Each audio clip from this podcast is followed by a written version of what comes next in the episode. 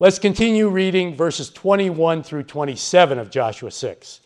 Now, in the second half of the chapter, we have the rescue of Rahab and the burning of the city of Jericho. Joshua 6, beginning at verse 21.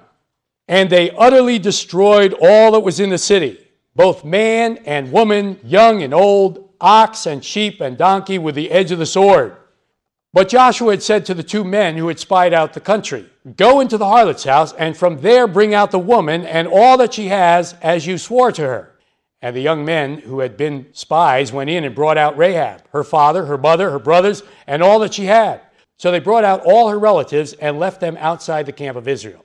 But they burned the city and all that was in it with fire. Only the silver and gold and the vessels of bronze and iron they put into the treasury of the house of the Lord. And Joshua spared Rahab, the harlot, her father's household, and all that she had. So she dwells in Israel to this day, because she hid the messengers whom Joshua sent to spy out Jericho. Then Joshua charged them at that time, saying, Cursed be the man before the Lord who rises up and builds this city Jericho. He shall lay its foundation with his firstborn, and with his youngest he shall set up its gates. So the Lord was with Joshua, and his fame spread throughout all the country. Once again, let's begin with some background notes. In verse 21, we read that the people utterly destroyed all that was in the city, both man and woman, young and old, ox and sheep and donkey, with the edge of the sword. Do you have a problem with God when you read this verse? You know, a lot of people do, including Christians. How could a loving God allow his people to do such a thing? Even the children and the animals were killed. Did you ever question God about this? What's the answer here, anyway? Look back at verses 17 through 19. Now the city shall be doomed by the Lord to destruction, it and all who are in it. Only Rahab the harlot shall live, she and all who are with her in the house, because she hid the messengers that we sent. And you by all means abstain from the accursed things, lest you become accursed when you take of the accursed things, and make the camp of Israel a curse and trouble it. But all the silver and gold and vessels of bronze and iron are consecrated to the Lord. They shall come into the treasury of the Lord. Jericho, you see, was a pagan Canaanite city.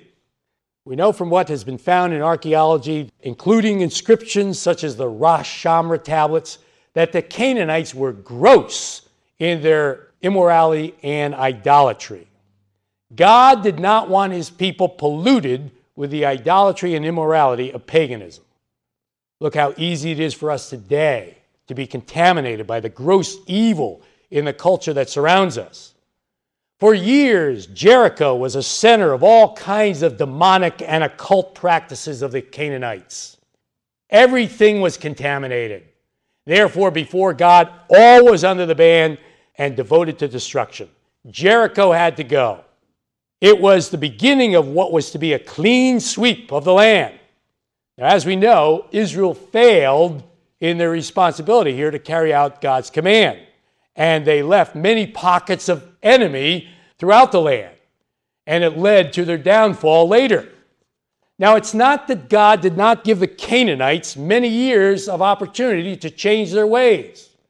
God told Abraham back in Genesis 15, verse 16, that the reason the children of Israel would remain in Egypt for so many years was because, quote, the iniquity of the Amorites, that is, the Canaanites, was not yet complete.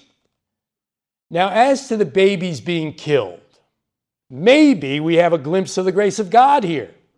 Let's put it this way I'd rather be a baby that was killed in Jericho and end up in heaven forever than be an unbelieving multi billionaire living today. Wouldn't you? Now, I think you can see my position on the eternal destiny of children who die before the age of responsibility. I do believe they are all part of the elect company of believers. But that's another lecture in itself.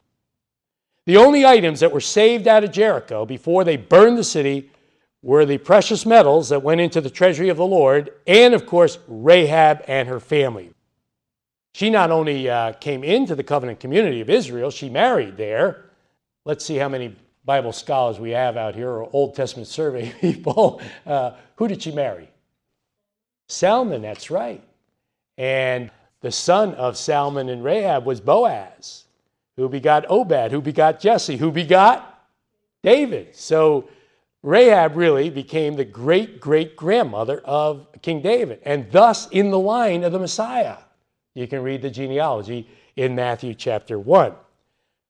Well, a lot more we could say here on background, but we need to move to our doctrinal or teaching points.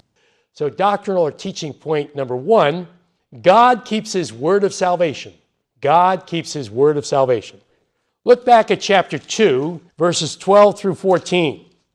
We read there that Rahab said to the two spies of Israel, Now therefore I beg you, swear to me by the Lord, since I have shown you kindness, that you also show kindness to my father's house and give me a true token and spare my father, my mother, my brothers, my sisters, and all that they have, and deliver our lives from death. So the men answered her, Our lives for yours, if none of you tell this business of ours. And it shall be, when the Lord has given us the land, that we will deal kindly and truly with you. God's word of salvation to Rahab through the two spies was kept. It even took the miracle of that part of the wall connected to Rahab's house. It didn't fall. It even took that miracle. But God kept his word of salvation. You know the same is true today. Romans 10:9, familiar verse says, "If you confess with your mouth Jesus is Lord and believe in your heart that God has raised him from the dead, you will be saved." And Romans 10:13 says, "Whoever shall call upon the name of the Lord shall be saved. Do you believe this? Maybe you're here today and you're not a Christian. Listen, all it takes on your part for salvation is faith in the Lord. God has done all the work. Jesus died for your sins. Just a matter of faith on your part. Rahab believed. Listen to what we read in Hebrews 11:31. By faith the harlot Rahab did not perish with those who did not believe when she had received the spies with peace. Rahab believed, and God kept his word of salvation. All you have to do this morning is believe on the Lord Jesus Christ as your Savior. And you can be sure that you will go to heaven when you die because God keeps his word of salvation. Doctrinal point number two God keeps his word of judgment. God keeps his word of judgment. In verse 26, we read Then Joshua charged them at that time, saying, Cursed be the man before the Lord who rises up and builds this city Jericho. He shall lay its foundation with his firstborn, with his youngest he shall set up its gates. The walls of Jericho were not to be rebuilt. You know, God kept this word of judgment through Joshua. In the days of King Ahab, who came more than 500 years after this time, we read in 1 Kings 16, verse 34 In Ahab's days, Hiel of Bethel built Jericho. He laid its foundation with Abiram his firstborn, and with his youngest son Segub, he set up its gates, according to the word of the Lord, which he had spoken through Joshua the son of Nun. In other words, Hiel's firstborn died or was killed when Hiel began to rebuild the walls of Jericho and his youngest son died or was killed when Hiel set up the gates of the completed walls. God kept his word of judgment. The same is true today. God not only keeps his word of salvation, he keeps his word of judgment. We read in John 3:36, "He who believes in the Son, that is the Son of God, has everlasting life, and he who does not believe the Son shall not see life, but the wrath of God abides on him." Do you believe this? Some people like the first part of this verse, but they don't like the second part. Well, the second part is just as true as the first part. If you're here this morning and you refuse to acknowledge Jesus Christ as Lord, then the wrath of God abides on you, and you will not go to heaven when you die. In fact, according to the Word of God, you will end up in a lost eternity. You will end up in hell forever. I didn't say it. I wish I didn't have to say it. But God has said it. God not only keeps his word of salvation, God does keep his word of judgment. What about practical application from the second half of Joshua 6? Practical application number one Be faithful, and your fame will spread throughout the land. Be faithful, and your fame will spread throughout the land. Verse 27. So the Lord was with Joshua, and his fame spread throughout all the country.